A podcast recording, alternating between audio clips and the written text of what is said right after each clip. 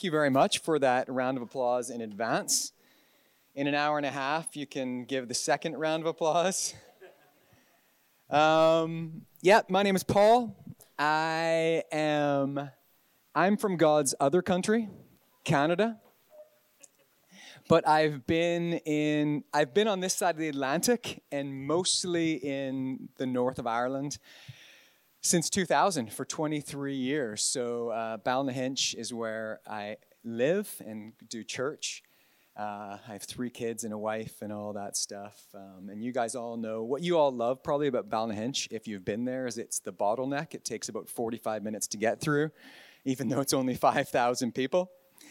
So, but yeah, it's a privilege to be here. We have loved over the last sort of five or six or seven years journeying with Tabar and Chris and Al and all the other guys and the relationship and the accountability and the life that is for so many bodies of believers all over this land. And it's expanding. It's really exciting uh, to be part of it. I'm going to try to keep this thing near my mouth. I'm a hands talker, so if you can't hear me and I'm doing this, sorry, guys that are recording or whatever you're doing, but I'll try to keep it close. I want to start with a question, and I, I think you'll be able to track with me, but, but just have patience. Is anyone here addicted to what's next?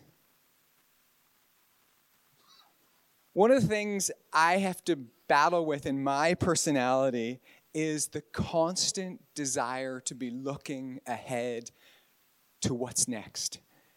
Not what's now, what's next. I was just on holiday with my family, and even in that situation, no matter what I'm doing, I'm looking ahead to what's next.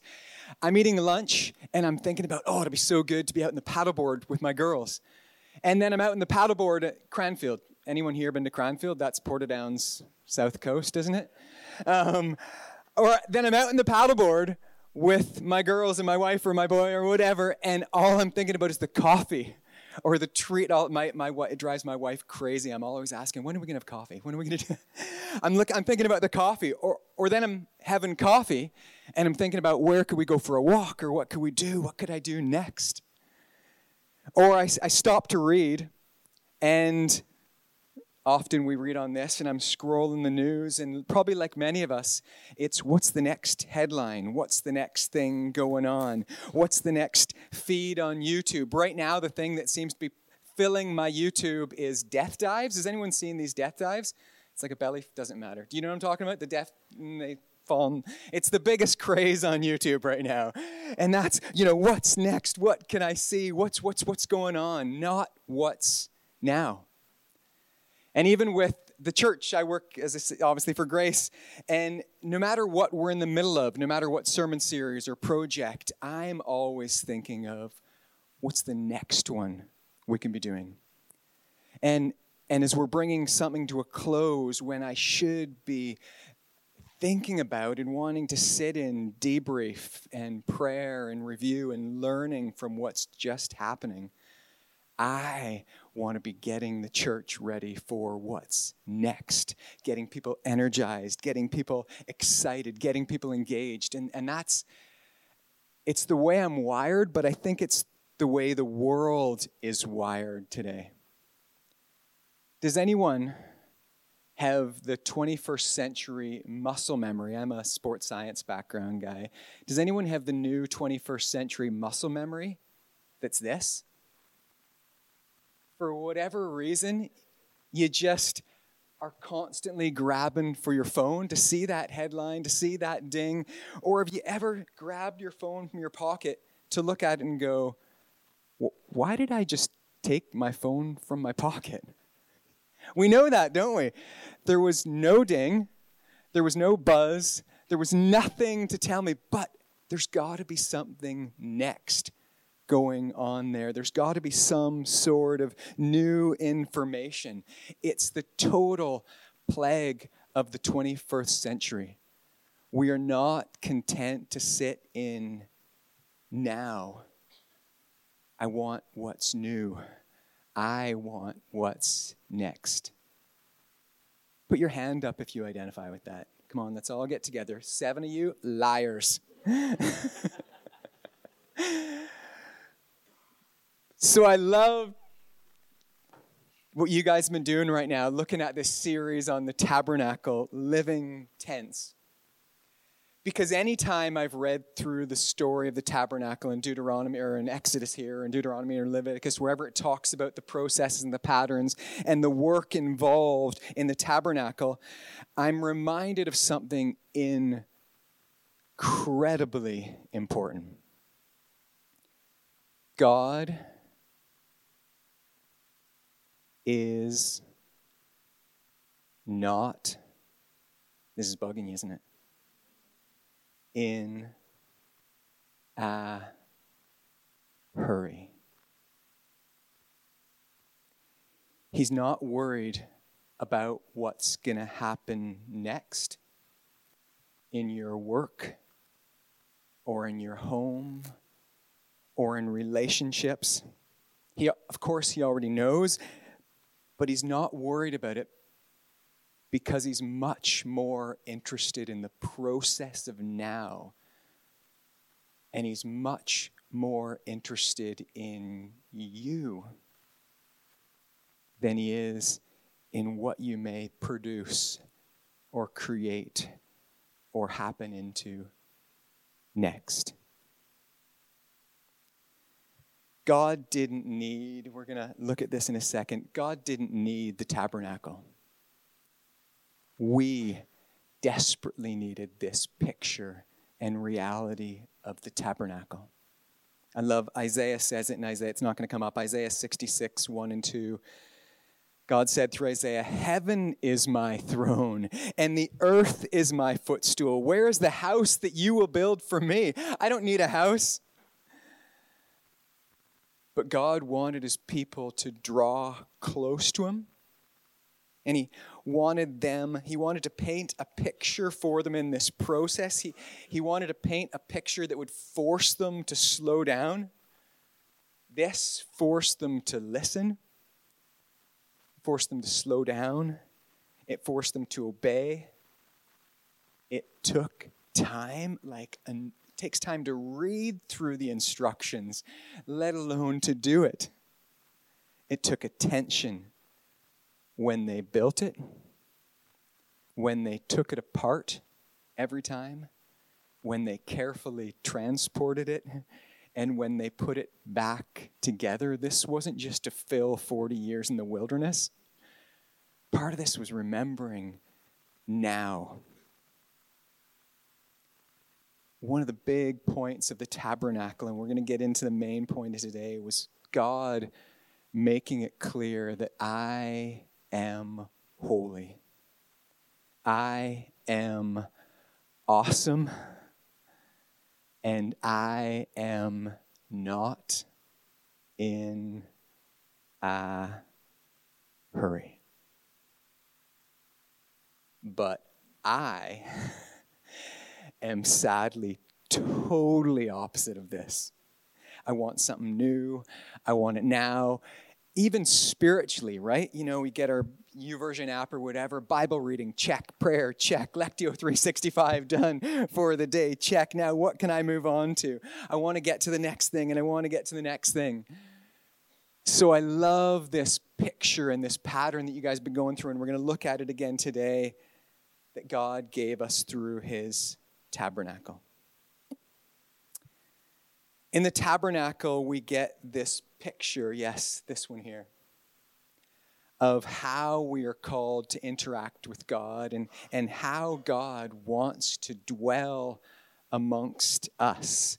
You see, right in the center of that courtyard, first you get the altar, and it was the biggest thing other than the, the, the, physical structures. It was the biggest object in the temple, and it represented the atonement. Well, it was the atonement sacrifices that they put on it to burn for their sins, and it, and it obviously foreshadowed toward Jesus, this massive, hugely important object. Next, right behind it, you see the bronze laver, this bowl which the priests would wash their hands in before they would make sacrifices or, or enter the holy place.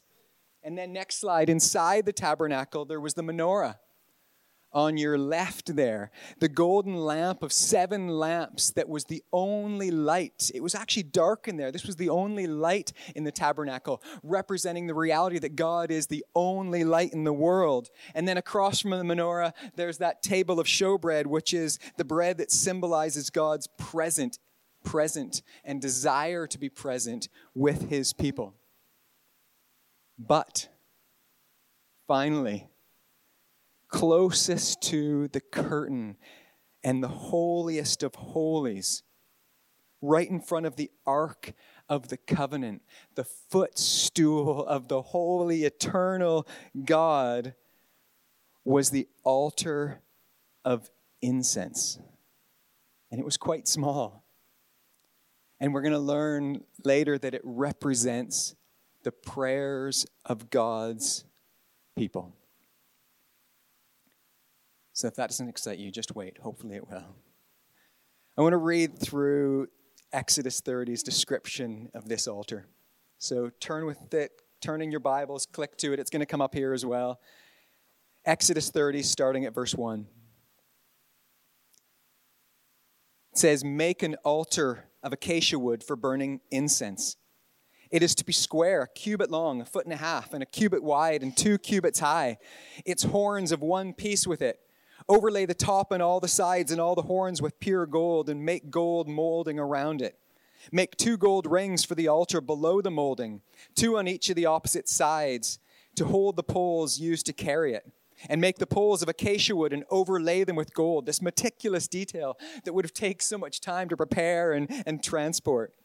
And then verse 6 Put the altar in front of the curtain that shields the ark of the covenant law before the atonement cover that is over the tablets of the covenant of the covenant law where I will meet with you.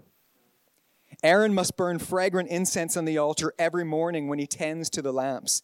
He must burn incense again when he lights the lamps at twilight, so that incense will burn regularly before the Lord for generations to come.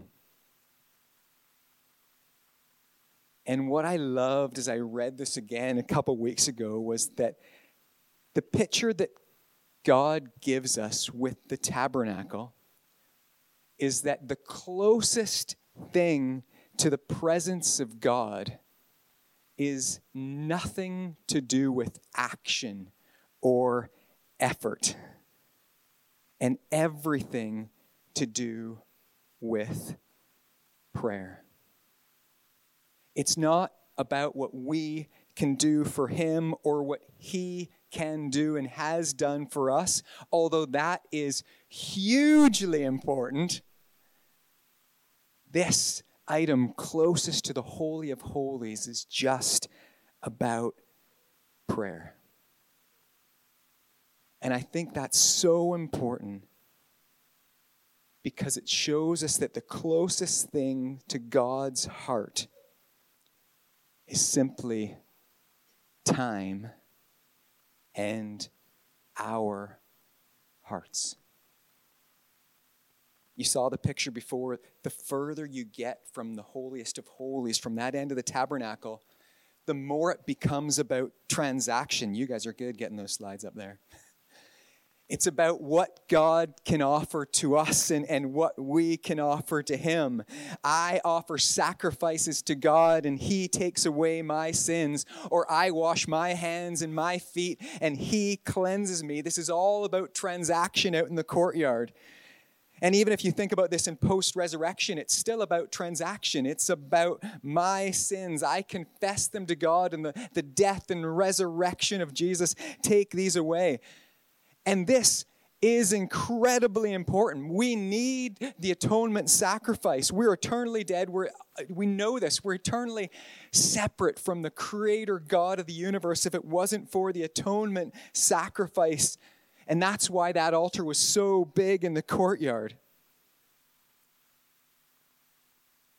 But what is amazing is that one of the smallest objects in the tabernacle one and a half feet by one and a half feet by three feet, the closest thing to the heart of God is simply about prayer. And this is not transaction. We love transaction. What can I do and what can he do? This is the symbol of just stopping, just spending time, just listening and talking. It's the symbol of relationship with the King of Kings and Lord of Lords. And I think that's so beautiful and so important. I love that verse 9 highlights this. It's going to come up here. It says, Do not offer any unholy incense on this altar, this small altar, or burn any offerings or grain offerings or liquid offerings. Don't do that on this one. Once a year, Aaron will purify the altar by smearing its horns with blood from the offering made to purify the people from their sins, from the other big altar. This will be regular annual event from generation to generation, for this is the Lord's most, this is the Lord's most holy altar. This is not about offering sacrifices or penance or guilt. Those go in the ones in the courtyard. This tiny altar, the one that sits, sits right beside the holiest of holies, this altar is just about your time with the King. God delights when we simply turn our hearts to Him with words, with mumbles, with groanings, with celebrations, with shout, with singing like we did this morning, with our humble silence. But God not only gives us this, this picture of, of spending time with Him, He also gives us this powerful sensory picture of the sight and smell that arises to the throne room. This picture uh, uh, of, of incense starts in the tabernacle, but it continues right through the Psalms into the revelation of John. Psalm 141 2, David says, May my prayers be set before you like incense. And I love it as I sat and thought about this. I thought about, you know, someone weeping before the Lord or someone celebrating with joy before the Lord, and God sitting in his throne and close with us, just going, but not just an, a beautiful inhalation, but an emotional inhalation. Maybe he's weeping with you as he does it, or smiling with you, but just enjoying the scent as it arises from your prayers. Isn't that a beautiful picture? You're crying or you're singing, and God's going, I love it, and I'm with you in this. And then the very end of the Bible, John in Revelation 5 says, the Lamb went and took the scroll from the right hand of him who sat in the throne. And when he had taken it, the four living creatures and the 24 elders fell down before the Lamb. Each one had a harp, ring, and they were holding golden bowls full of incense, which are the prayers of God's people. How cool is that? In the throne room, the, the, the elders and the, and the, creatures and the elders are holding these massive bowls, and the weight of them is the weight of the words or lack of words or cries or mumbles that you've poured to God. And every time you speak more of them, it adds to the weight and the size of these bowls. I love that. And as I thought about it more, I wonder if prayer is shown to be so beautiful and enjoyable to God because it symbolizes a shift. It symbolizes a shift from trust in ourselves to trust in God, from faith in ourselves to faith in God again exposure i'm, I'm an addiction i'm addicted to what ne- what's next but also i have natural desires my natural desires and yours too are to want to make things right before we come to god right i want to solve that problem so i'm worthy to come to him my natural desire is to every to do everything I can to solve the problem that I'm in. And maybe last minute, if I can't solve it or if Chris can't solve it for me, then I'll take it to God. Or our natural desire is to hide our mistakes until we have nowhere else to turn. Okay, God, I, I turn them to you. Or our, or worse, our natural desire is to take credit when things go great. Our natural desire to, is to take it on ourselves. But God delights when we stop in the middle of our panic or at the discovery of a problem or in the midst of a celebration and say, Help, Father, or Sorry, Father, or Thank you, Father, or Yes, Father. He loves it when we stop and just remember that He is God, not you, and He is here.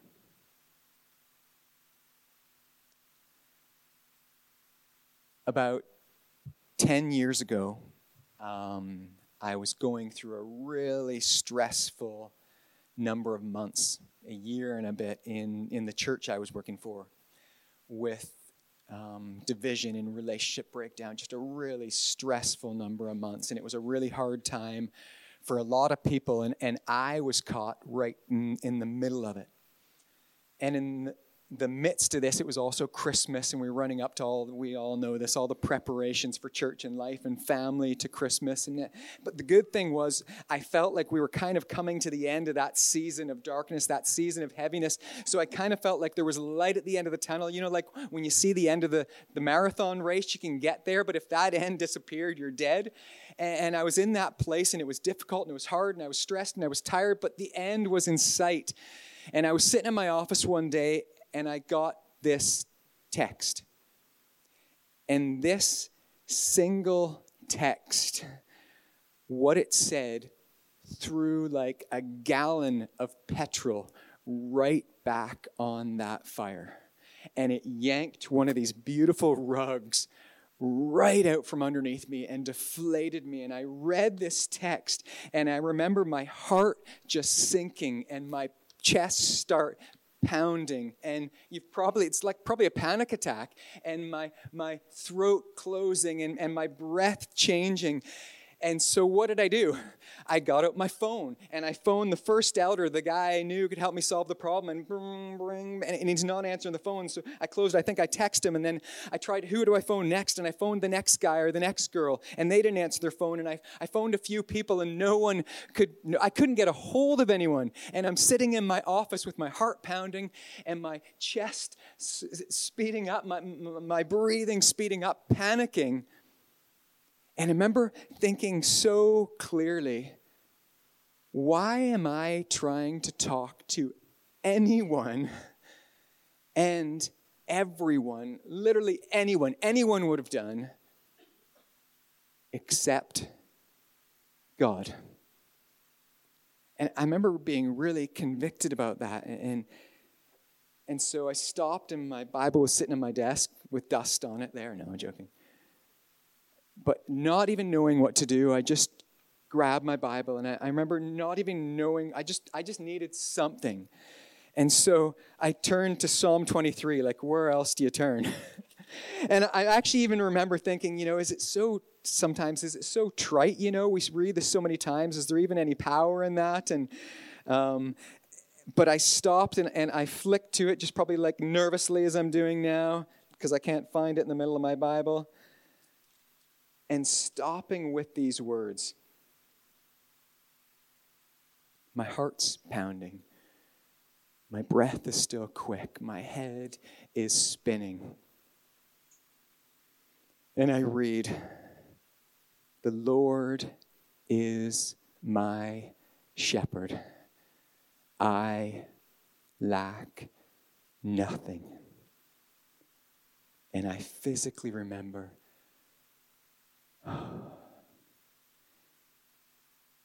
he leads me beside quiet waters.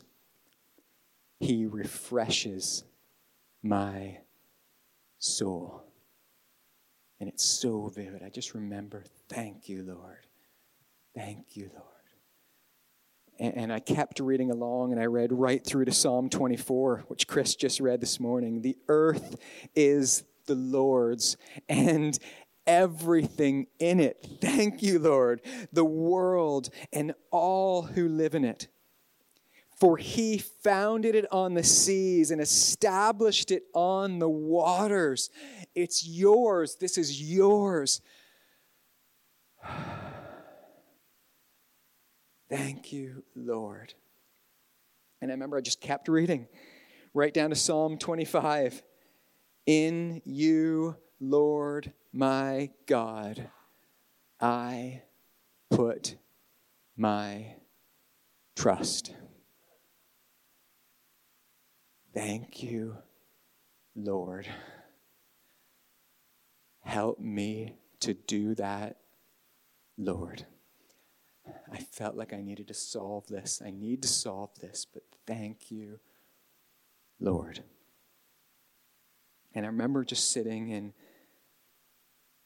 my breath calming and this unbelievable peace flowing over me. Nothing changed about my circumstances. There was still a long road to go through that journey. But that was the first of several experiences in that journey where I found trust and peace and faith just stopping with the King. And as I think about that and the altar of incense, God must get so much delight in that. First of all, as a father, first of all, just to see his child go from panic to peace. If I saw that in my daughter or my son, I would be delighted to see them move from panic to peace, just to move from stressing, from fighting, to looking and listening and resting in his arms. Not transaction, just prayer. If you're a parent or an aunt or an uncle or a sister or a brother, you can understand how much delight that would give you. Can't you? Last Christmas, I was going for a run and thinking and praying, and I always caveat that by not like, I was running and praying, I'm so awesome. I run because I can't pray sitting down, because I'm so distracted, and I, I pray so I can run. I wouldn't do it either any other way. But last Christmas, I was praying. That's my caveat I have to say every time. I was praying and running. And obviously, we were entering, entering a new year as a people and as a church, and we had plans in place and sermon series and projects. But I just remember on this run being struck by we've planned all this stuff, and of course, we've prayed about it and done all that, but have we really sat and just listened? God, what do you really want from us? And so I remember just running and, and saying those words God, we have all this, but what do you want from us this year? What do you want us to do? What do you want us to focus on? God, I want to hear your voice. What do you want from us this year? And as soon, literally, as soon as I started asking this question, running along this forest trail, these words came into my mind so clear as a day. This was last December. Apart from me, you can do nothing. Apart from me, you can do nothing. Apart from me, you can do nothing. And this is obviously part of John 15 5 I am the vine, you are the branches. If you remain in me and I in you, you will bear much fruit. You will, you will do lots of great things. But apart from me, you can do nothing. And I remember it was like a kick in the face or a kick in the butt or whatever it was I needed at that time of God saying, All those plans are great, all that stuff is great, but stop with me. Slow down with me because everything else flows from that. Apart from me, you can do nothing. God gave the Israelites, the picture's not going to come up again, but God gave the Israelites the plan and pattern and rhythms of the structure of the tabernacle, not just to give them something to do and keep them busy while they wandered, but to show them that He was with them, that He wanted them with Him and to show them how they could have relationship with a holy, awesome creator God. And to do this, they were called to obedience. They were called to confession. They were called to sacrifices and the beautiful atonement that foreshadows the sacrifice of Jesus. All that is hugely important. But the closest thing to the presence and power of God he gave them was the tiny altar of incense, the prayers of his people. Not calling them to work or to give or transact, but calling them to stop.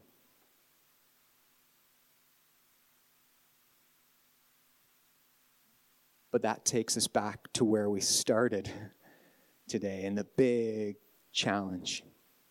It takes us back to our 21st century problem. We want to do, yeah? We want to go. We want to be distracted.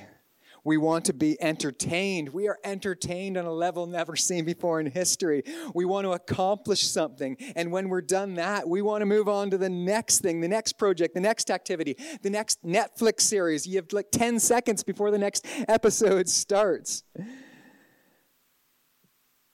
And prayer means stopping, it means slowing down it means creating space, quality time with the King.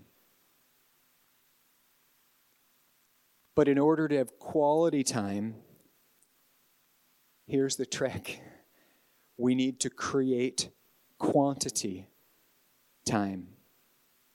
And there's no other way around that we stumble into beautiful moments of quality time with our friends, our wives, our kids, our work colleagues, whatever. We stumble into beautiful moments of quality time in the mixed in the midst of quantity time. So we desperately need to prioritize time and we're absolutely rubbish at it. Very few of us are good at it. A friend of mine uh, sent me this excerpt, stick up the next slide, of this book, Beholding, um, by this guy, Strahan Coleman. And I've only ever read this excerpt, but based on this, I want to read the book. Listen to this.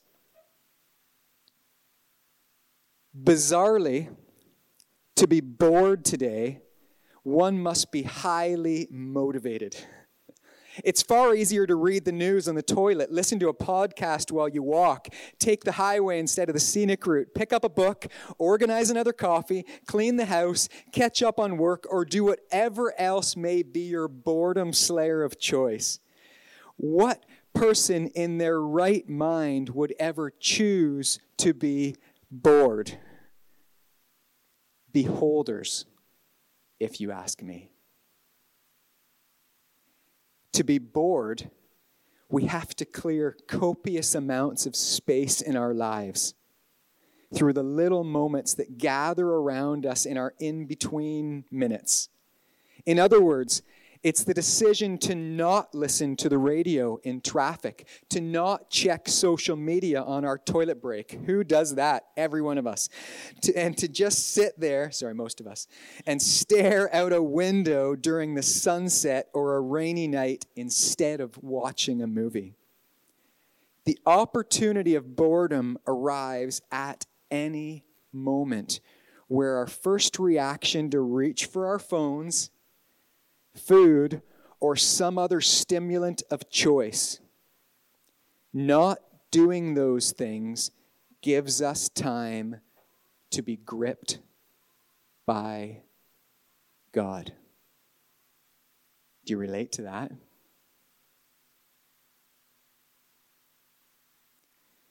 So, if the tabernacle shows us that simply creating space and time for God is the closest thing to his heart, and the act that encounters his, his power and his presence, and if Jesus tells us that, the that, that apart from him we can do nothing, the greatest thing is to abide, is to remain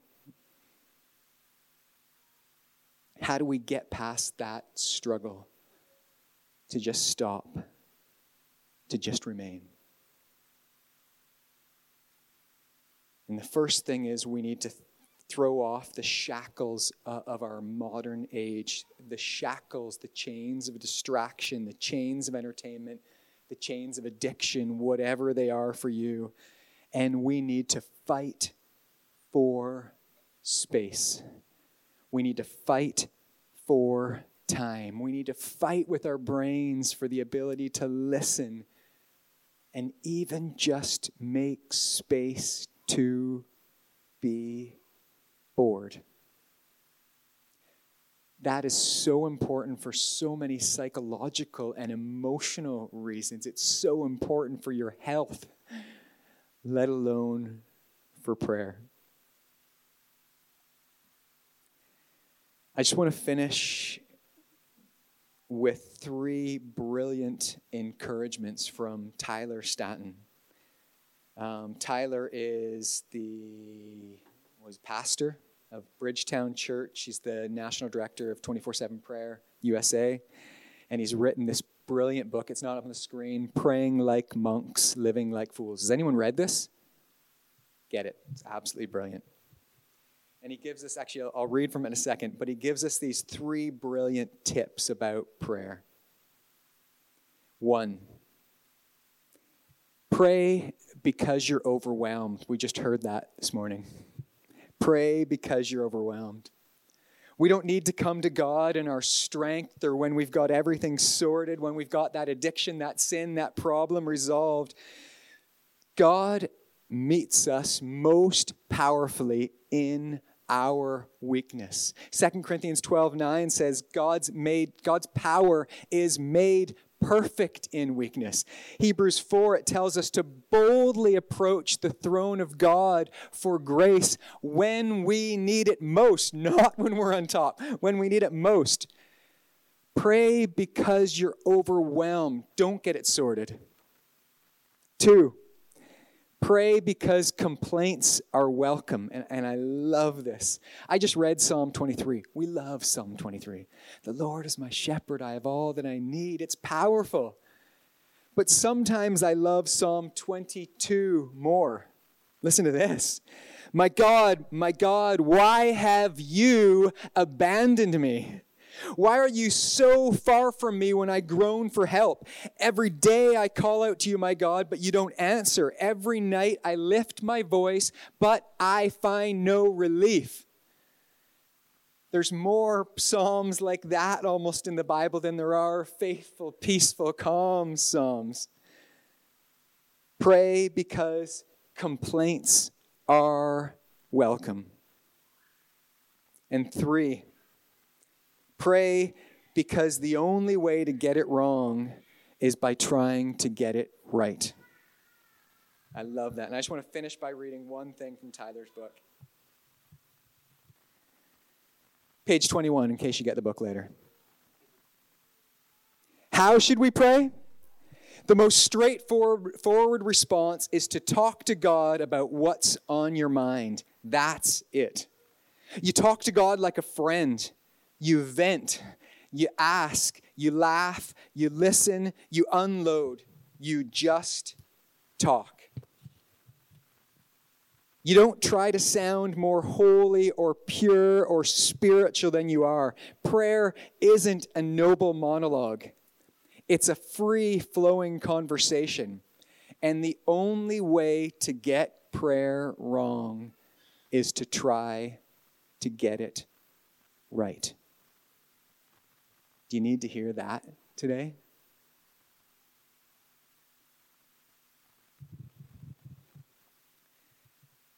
The tabernacle reminds us that the death and resurrection of Jesus is central. It's vital. It is the thing. The biggest object in the courtyard was the altar of atonement. It reminds us that we desperately need Christ because we can't do it in ourselves. We need his life.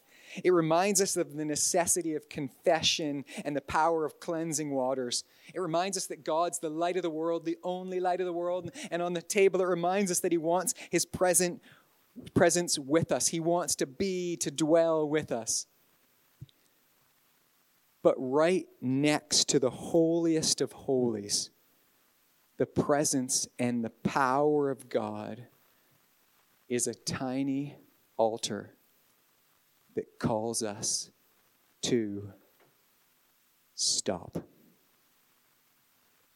and to spend time laughing time, weeping time, shouting time, asking time, crying time, celebrating time with the all powerful creator of the universe, King of kings, Abba, Father, God. And so we need to pray, help. Let me pray for us.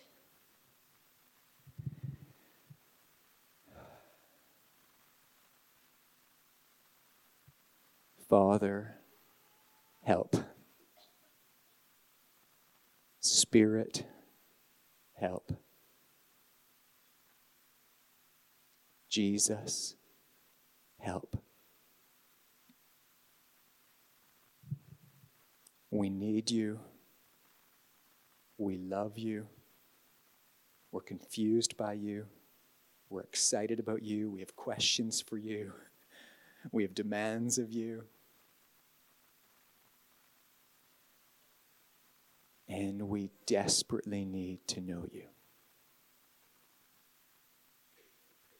Help me and help us start to stop.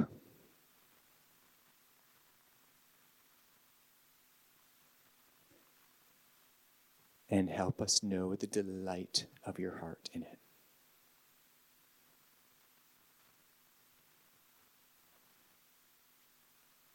I pray this in Jesus' holy and awesome name.